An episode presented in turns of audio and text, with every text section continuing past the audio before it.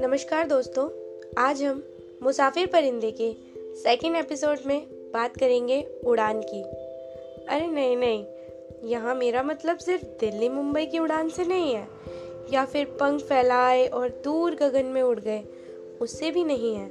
यहाँ मेरा मतलब है ज़िंदगी की कई उड़ानें, जो अब तक आप उड़ चुके होंगे। या अपने पंखों को मज़बूत कर रहे होंगे अपनी उड़ान को भरने के लिए। ज़िंदगी के उड़ान से तात्पर्य है कि अपनी सोची हुई राह पर निकल चलना। कहते हैं, आसमां की बुलंदियों पर पहुँच के ज़मीन धुंधली होती जाती है अक्सर। आसमां की बुलंदियों पर पहुँच के ज़मीन धुंधली होती जाती है अक्सर। दोस्तों, घबराए नहीं। जो खुशी क्षितिज पर पहुँच के मिलती है वो शायद ही कहीं जाके मिले।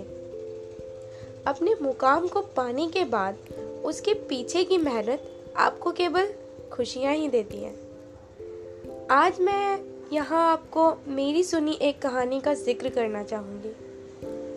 तो सुनिए, एक बार एक मादा पक्षी एक ऊँचे से पेड़ की टहनी पर रहते थे।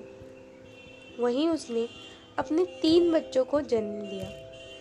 देखते ही देखते वह बच्चे बड़े होते जाते हैं और उड़ना सीखते हैं। उनमें से दो तो उड़ना सीख जाते हैं, लेकिन तीसरा बच्चा उस ऊँची पेड़ की टहनी से नीचे देखता है और डरकर अपने पंखों को समेटकर फिर वहीं घोंसले में अपने आप को छुपा लेता है।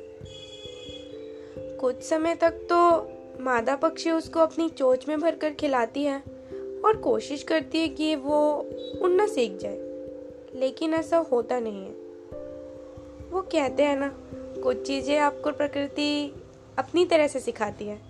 यहाँ भी कुछ ऐसा ही हुआ। एक दिन भयंकर तूफ़ान आया और टहनी टूटकर गिर गई। मादा पक्षी किसी तरह अपने दोनों बच्चों के साथ बचते बचाते उड़ गई। लेकिन तीसरा पक्षी जिसे उड़ना नहीं आता था, वह वहीं रह गया। कुछ समय बाद मादा पक्षी आई और जब उसने तीसरे पक्षी को वहाँ गिरा देखा तो जैसे तैसे उसको एक सुरक्षित स्थान पर पहुँचाया और फिर कुछ देर बाद वह वहाँ से चली गई। उस दिन उस तीसरे पक्षी ने पहली बार अपने पंखों को फैलाने की कोशिश की और उड़ने की कोशिश की, लेकिन उड़ नहीं पाया। दोस्तों, हमें अपनी मंजिल कभी भी एक ही कोशिश में नहीं मिल पाती है।